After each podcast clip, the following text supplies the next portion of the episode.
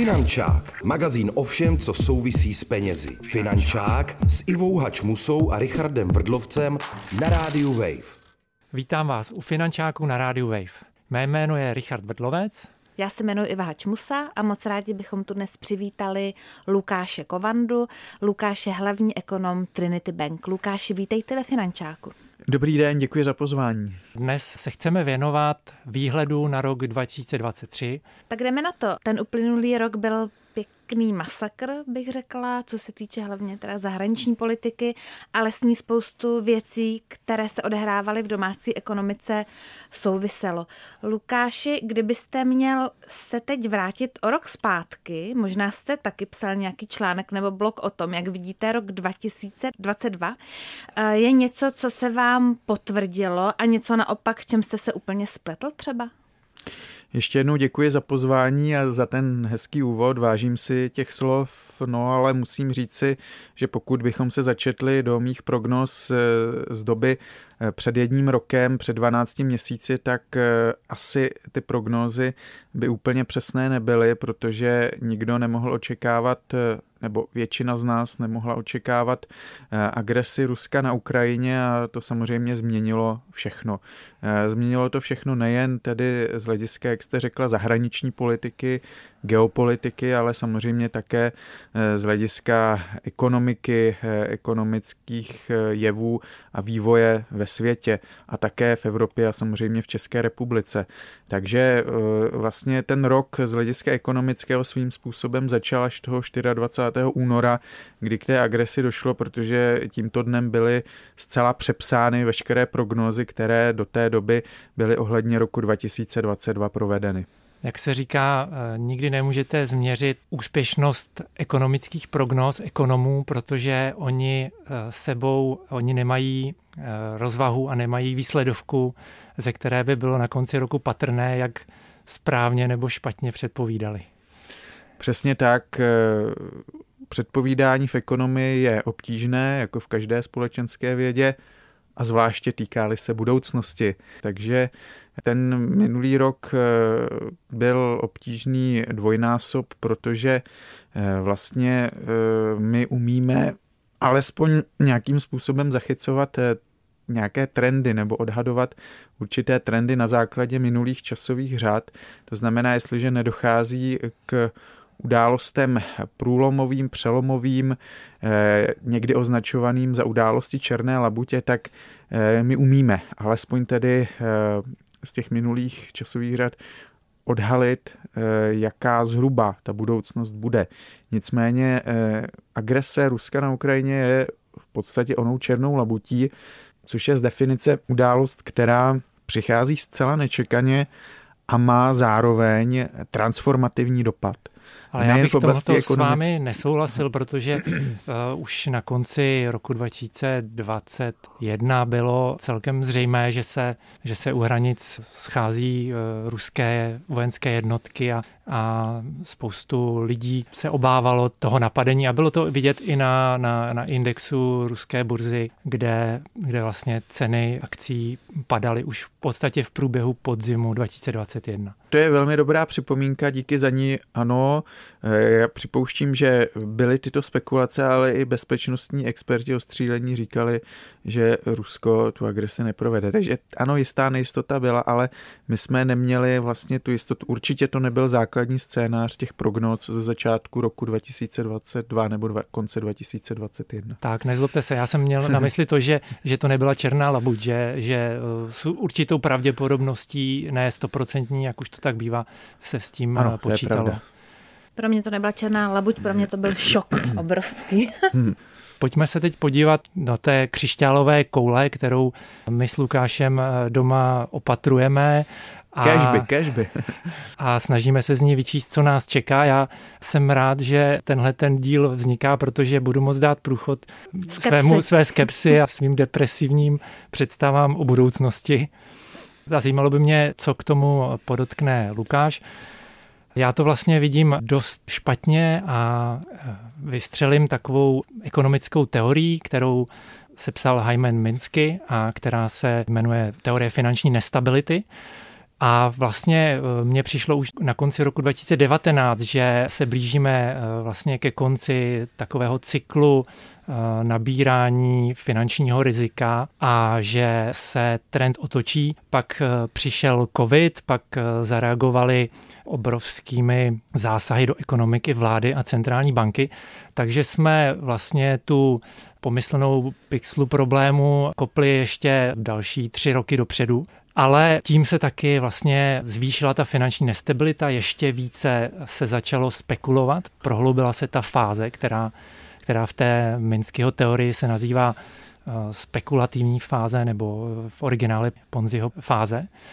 Já se ještě vrátím k té, té teorii, ona je velice zajímavá, ona říká, že, že ten cyklus, dlouhý ekonomický cyklus se, se skládá ze tří fází. Jedna, jedna fáze je vlastně taková bezpečná fáze, zajištěná fáze, kdy firmy investují a půjčují si na dluh, na tu investici, ale zvládají vlastně ze svého, ze svého výdělku splácet úroky a splácet ty dluhy. Pak nastane druhá fáze, ve které se ty firmy dále investují, ale už potřebují ty dluhy obnovovat, už nedokážou platit ty dluhy, zvládají úroky, ale pokaždé potřebují obnovovat ty dluhy. A pak nastane takzvaná spekulativní fáze, ve které ty firmy už nezvládají ani ty úroky splácet a aby je mohly splácet, tak si nabírají ty dluhy. Symptomatický pro ty technologické firmy v těch několika posledních letech. Nejenom, že vlastně toto se děje v, v oblasti firem, firemního sektoru, ale mně přijde, že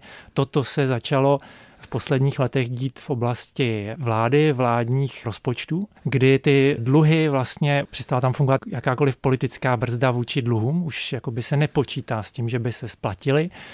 Uh, už je v podstatě problém za současných úrokových měr udržet uh, rozpočet vyrovnaný. To znamená, že vlastně musí vznikat další dluhy, aby vůbec ten celý ekonomický vláček se nerozpadl.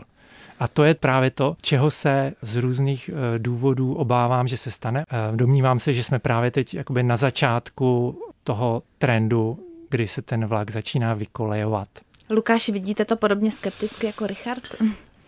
Nepochybně, pokud se zaměříme na veřejné finance České republiky, ale také řady dalších států evropských, ale i mimoevropských, tak v těch uplynulých letech došlo k bezprecedentnímu nárůstu zadlužení, zejména tedy v té absolutní výši, také ale částečně v té výši relativní vůči hrubému domácímu produktu. Tady samozřejmě má zásadní zářez pandemie, to i v České republice je patrné, kde jsme se z necelých třicet procent dostali nad čtyřicet procent a bude to výrazně nad čtyřicet procent.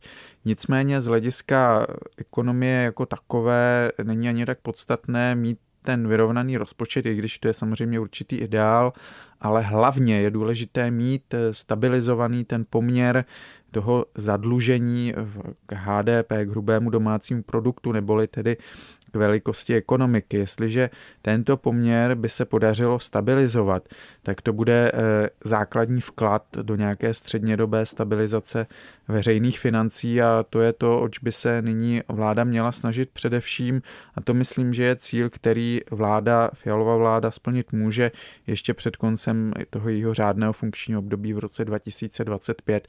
Takže já se nedomývám, že by ten vláček nutně musel vykolejit, nedomývám Domnívám se, že jsou veřejné finance České republiky v rozvratu, ale nepochybně si zahráváme s ohněm a jestli nepřikročíme k nějakým zásadním ozdravným krokům, tak třeba nějaká další krize už může opravdu vést k tomu vykolejení toho vláčku.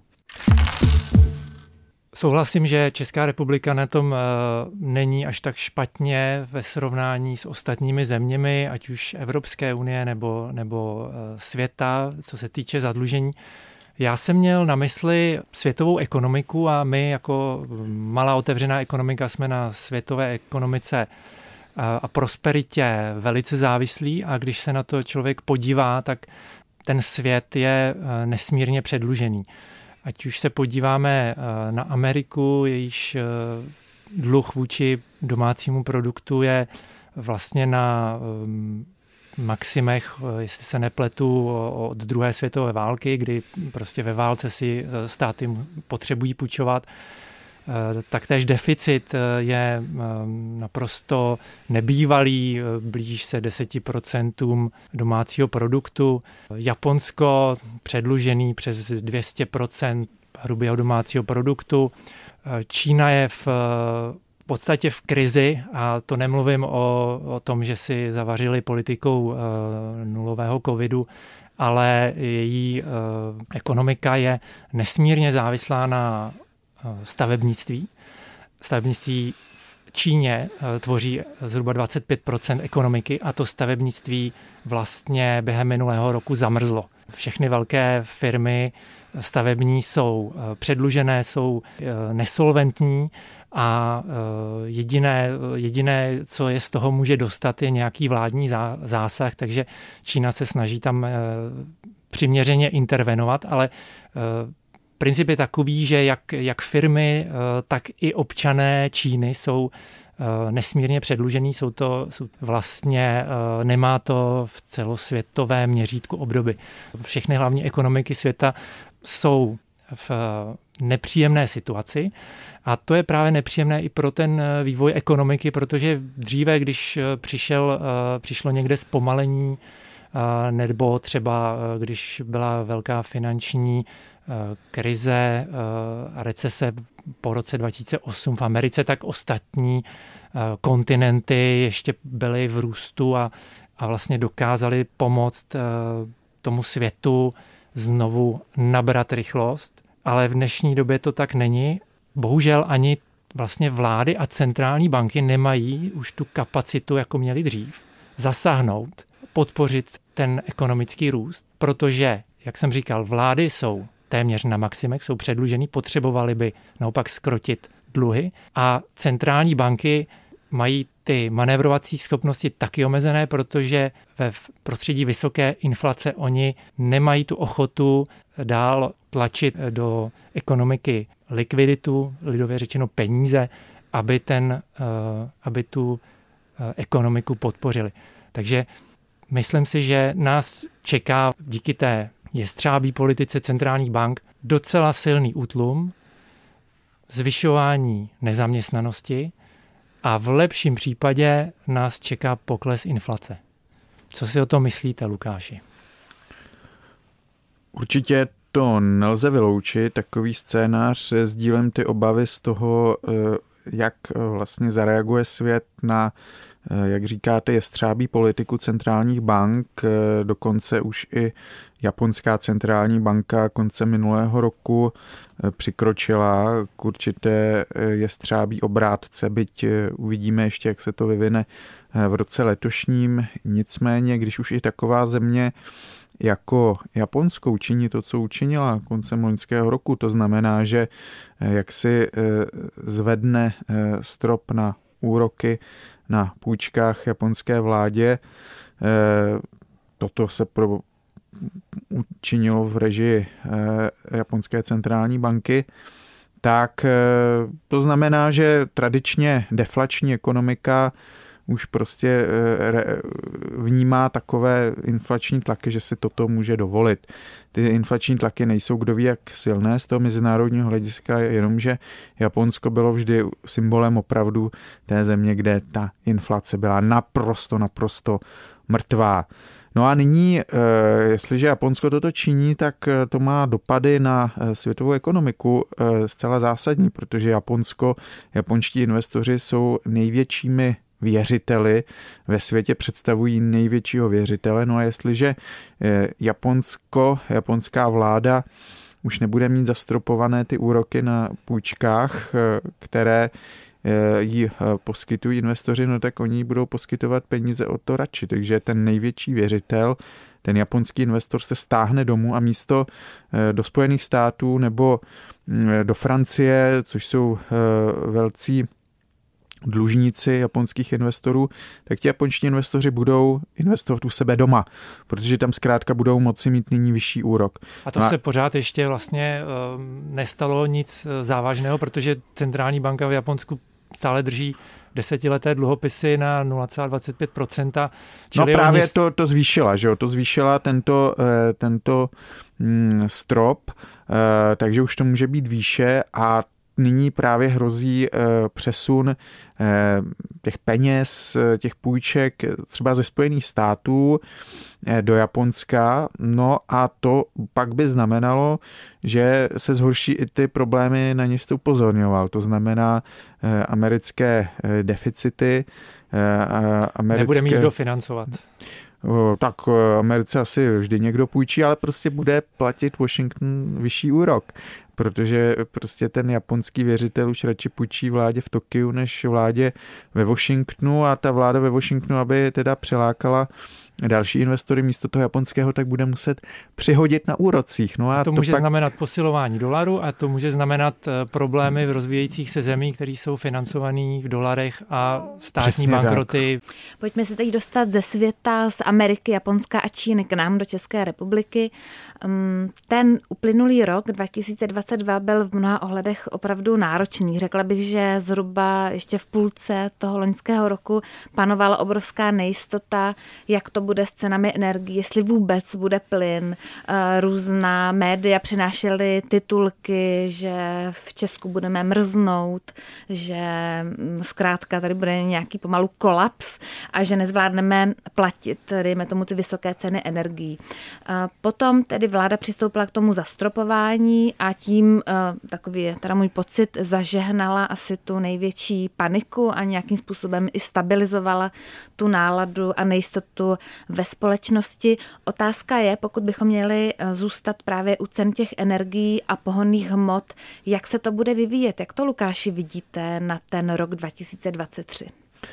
Zastropování cen energie je určitě zásadní krok, který vláda v loňském roce provedla a určitě přispěl ke sklidnění atmosféry ve společnosti, která byla velice rozjitřená. Vzpomeňme na zářijovou sedmdesátitisícovou demonstraci na Václavském náměstí.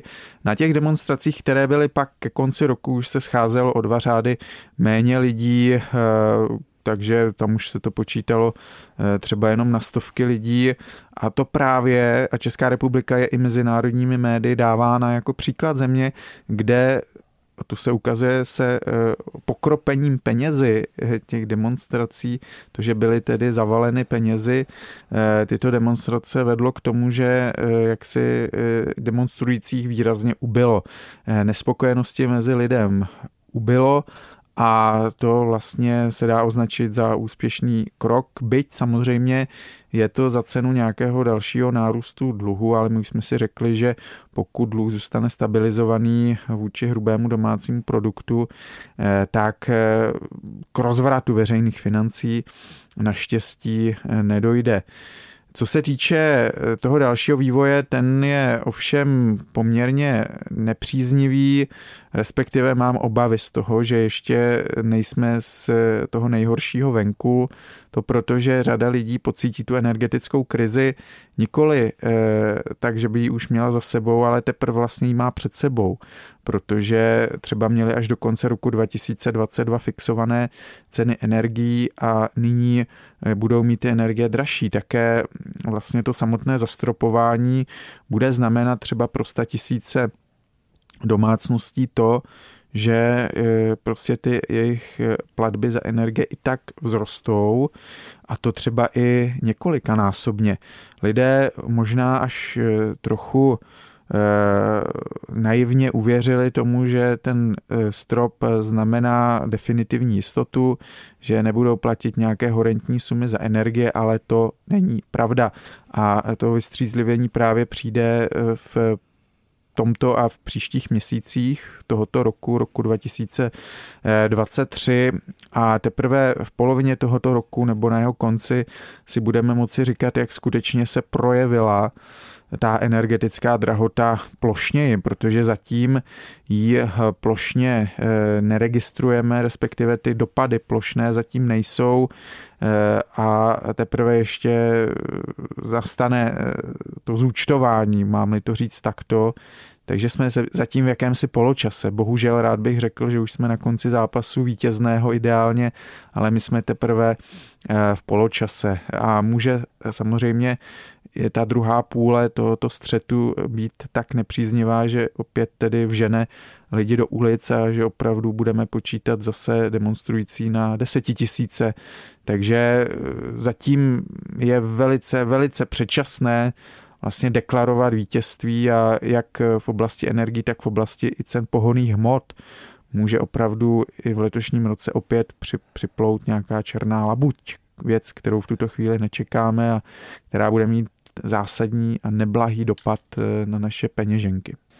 Já ještě dodám, že to zúčtování může přijít z jiné strany, a to ze strany daní, protože vlastně to, co se stalo, je, že vláda přebrala na svoje bedra účet, který by měly platit domácnosti nebo firmy. Stal se takový paradox, že v měsíci, kdy, kdy se rozhodlo o zastropování a o podpoře domácností, nevím přesně, jak to šlo po sobě, tak klesla inflace o dvě procenta. Takže inflace klesla, zdánlivě vlastně tedy lidé ušetřili, ale ten dluh, protože se bude muset zaplatit a už je neúnosný, tak vlastně on bude zaplacen z daní. To znamená, až se vám zvednou daně o pět nebo o deset procent, tak to, ne, tak to nebude vidět v inflaci, ale je to vlastně důsledek zvedání cen.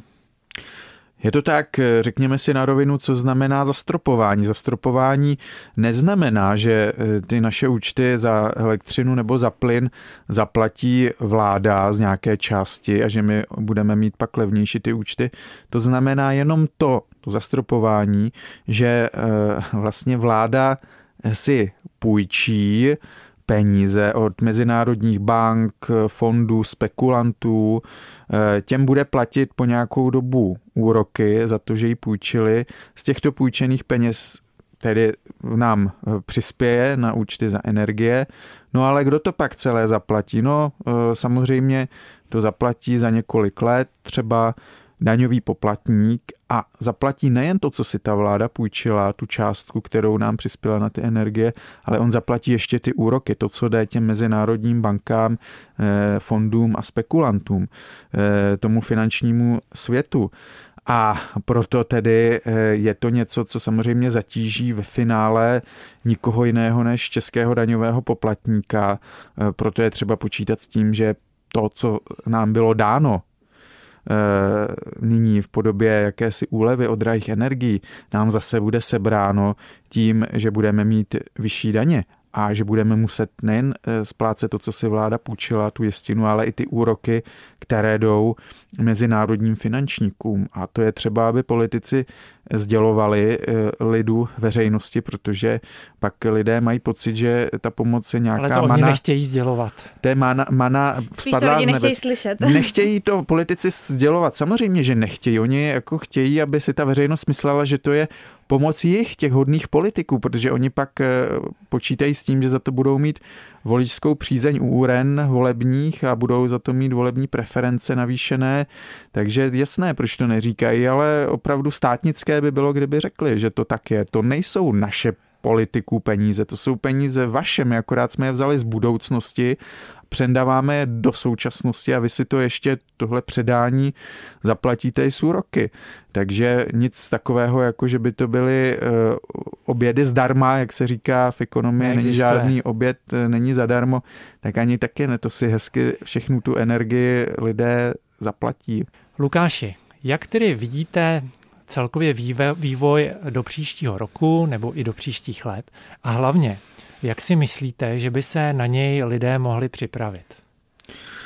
V tom letošním roce určitě nelze vyloučit recesi české ekonomiky celoroční, to znamená propad hrubého domácího produktu, může to být dokonce až o jedno procento, ale je to velice dynamické, to, jak se vyvíjí tato prognóza, takže bude se ještě samozřejmě upravovat. Neměl by to být nějaký fatální pokles reálného hrubého domácího produktu, jaký jsme zaznamenali třeba v tom covidovém roce dva tisíce dvacet, kdy reálný hrubý domácí produkt se propadl o více než pět procent, co bylo vlastně nejvíce v dějinách České republiky, dokonce ještě více než v roce dva tisíce devět, kdy úřadovala globální finanční krize a její dopady.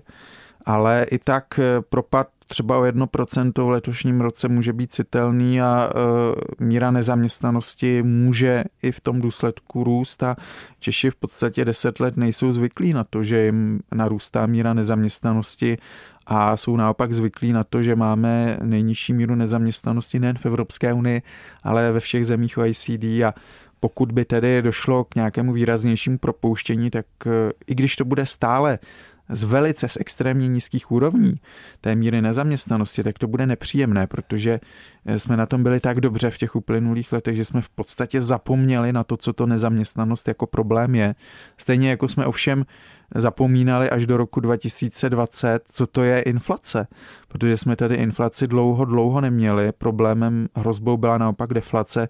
Naopak, když inflace udeřila, tak řada lidí, třeba mladých, se s ní setkávala vůbec ve svém dospělém životě poprvé a i ti starší z nás prostě otevírali učebnice a hleděli na to, kdy naposledy taková inflace zuřila. Vezměme si, že současná inflace v České republice je nejvyšší v podstatě v historii země nebo od počátku devadesátých let, takže to je něco, co opravdu podstatná část populace si ze svého dospělého života vůbec nepamatuje. Když už jsme u té inflace, Lukáši, troufnete si říct to číslo? Jak předvídáte inflaci, jak velkou třeba, nevím, prosinec dva tisíce dvacet tři? Troufnete si říct nějaké číslo? Doufám, že v tom prosinci dva tisíce dvacet tři už ta inflace bude jednociferná, nicméně přesně bych si v tuto chvíli typovat neodvažoval. Domnívám se, že za ten celý rok, což přeci jenom lze snáze provést takovou predikci, tak by se mohla pohybovat někde kolem deset procent, možná jedenáct procent. Nicméně ten její pokles bude velice pozvolný, takže v první polovině roku letošního bude určitě ještě v těch dvouciferných pásmech a teprve snad až v té druhé polovině klesne konečně do těch pásem, do toho pásma jednociferného. Nicméně z toho pohledu posledních deset až patnáct let bude i tak velice, velice vysoká, takže lidé budou prostě i v letošním roce přicházet v tom reálném vyjádření o podstatnou část svých úspor, o podstatnou část svých příjmů, pokud tedy si se zaměstnavatelem nedojednají navýšení příjmů. Opět musí lidé počítat s tím, že o desetinu svých úspor přijdou, že schudnou o desetinu a že o desetinu se stenčí jejich příjmy, protože řadě lidí opravdu přidáno nebude, nebude jim přidána ani koruna, ani haléř k platu či mzdě. Máme tedy šetřit? Máme spořit na ještě na horší časy třeba? Které no, ale když přijdou? Si naspoříš, tak přijdeš o deset procent, pokud no, ale si tak to necháš utratit na běžném účtu. To je právě ono, jak se mám jako občan v téhle neúplně příznivé situaci ekonomické chovat. Ideální je ty peníze mít uloženy tak, aby pokryly alespoň tu inflaci, což v loňském roce bylo nemožné s výjimkou těch lidí, kteří nakoupili státní dluhopisy spořící protiinflační, protože ty dosahovaly vlastně úroku, které se velice přiblížily tomu průměrnému celoročnímu tempu inflace. A navíc to bylo bezrizikové investování do těchto dluhopisů, ale v tom světě, který už je realitou nyní, kdy bohužel česká vláda už nevydává tyto protiinflační dluhopisy, tak je velice těžké najít takovou investici, která by byla bezriziková, jako jsou ty státní spořící dluhopisy protiinflační a zároveň, která by dokázala pokrýt, přebít dokonce tu inflaci.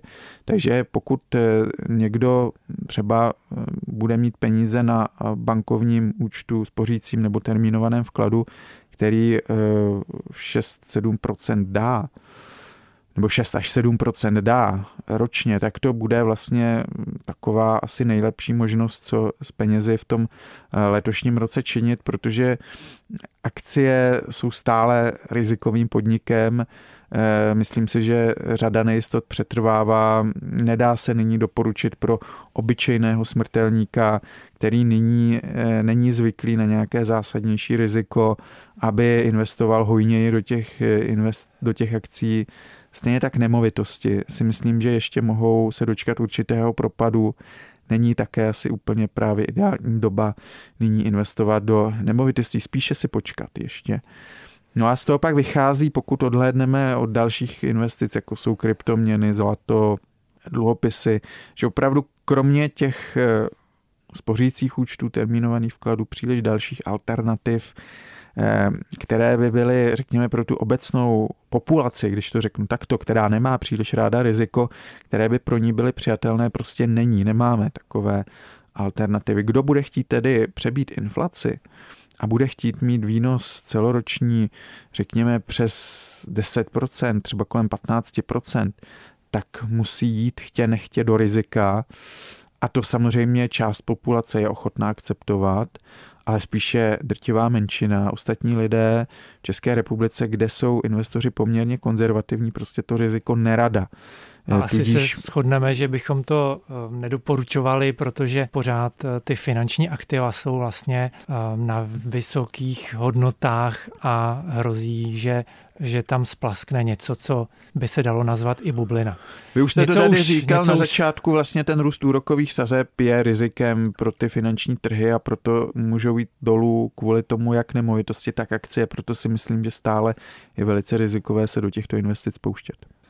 Většina lidí nedokáže přemýšlet v reálných a nominálních hodnotách. Já to vidím okolo sebe, s, mezi svými příbuznými, známými, kteří vlastně nyní jsou docela spokojení, že můžou dávat peníze na spořící účet, kde dostanou pět, šest, sedm procent a připadá jim to velice jakoby výhodný, daleko výhodnější než před pár lety, kde bylo na spořícím účtu jedno procento, když jste měli štěstí. Ale vůbec jim nedochází, že ta situace je daleko horší, že přichází v tom reálném vyjádření o pět, deset, patnáct procent ročně a oni nemají tu tendenci se tomu bránit. Já teda tu tendenci mám a kdybych měl něco doporučit, jak se tomu bránit, tak bych se snažil aspoň část těch peněz investovat. Problém je v tom kam, ale já vidím jako e, možnost e, nejvlastně méně rizikovou možnost investovat do komodit, případně, protože komodity jsou trošku složitý, složitý aktivum pro, pro lidi, kam by měli teda ukládat peníze, tak třeba nákup eh, drahých kovů.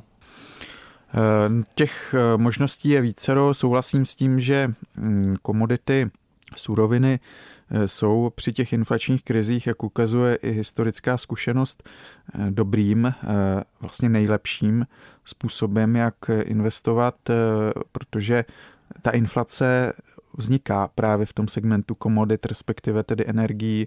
Komoditou je třeba ropa, víme, že ropa, pohonné hmoty také citelně zdražovaly v těch uplynulých měsících vlivem dění a konfliktu na Ukrajině.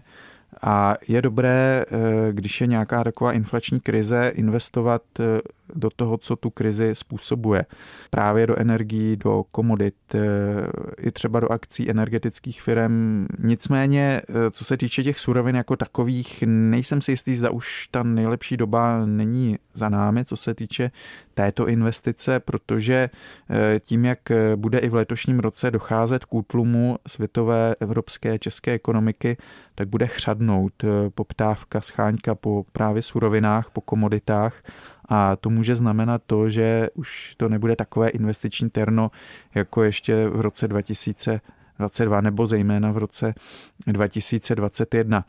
A je pravda také to, co jste řekl, že to není investice pro každého, protože je to už něco, co je ne tak obvyklé, jako třeba investování do nemovitostí, ale lidé už musí znát různé fondy, komoditní například, nebo vědět, jaká jsou úskalí investic do surovin. Lukáši, my moc krát děkujeme za vaši návštěvu Finančáku. Já teda ještě jednu drobnou otázku na závěr, protože bych ráda končila v duchu své zásady.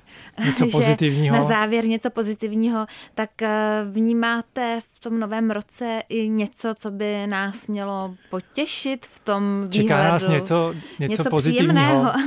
Myslím, že jaro. zatím zvládáme, ano, jaro určitě, i z toho důvodu, že právě někdy kolem toho prvního května, což je ten první máj, lásky čas, tak budeme vědět daleko praktičtější záležitost a to, jak jsme tedy dokázali či nedokázali udržet zásobníky s plynem naplněné během této topné sezóny. A pokud se podaří je udržet naplněné solidně, tak to znamená, že bude také mnohem méně obtížné vlastně doplnit na tu další topnou sezónu.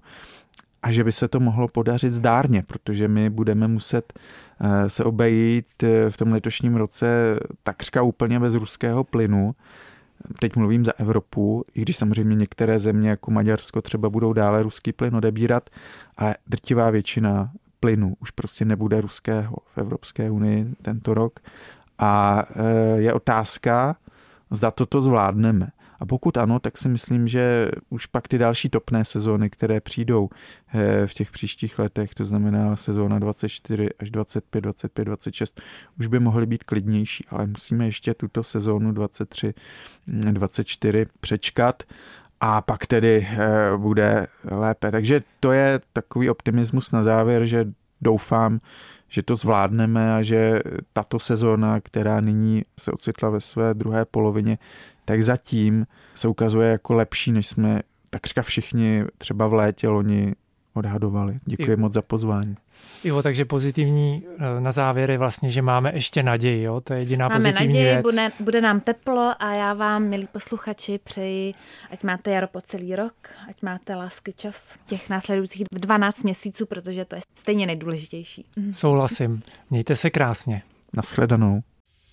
Finančák, magazín o všem, co souvisí s penězi. Finančák s Ivou Hadj Moussou a Richardem Vrdlovcem na rádiu Wave. Další díly Finančáku najdeš na webu wave.cz lomeno Finančák, v mobilní aplikaci Můj rozhlas a dalších podcastových aplikacích.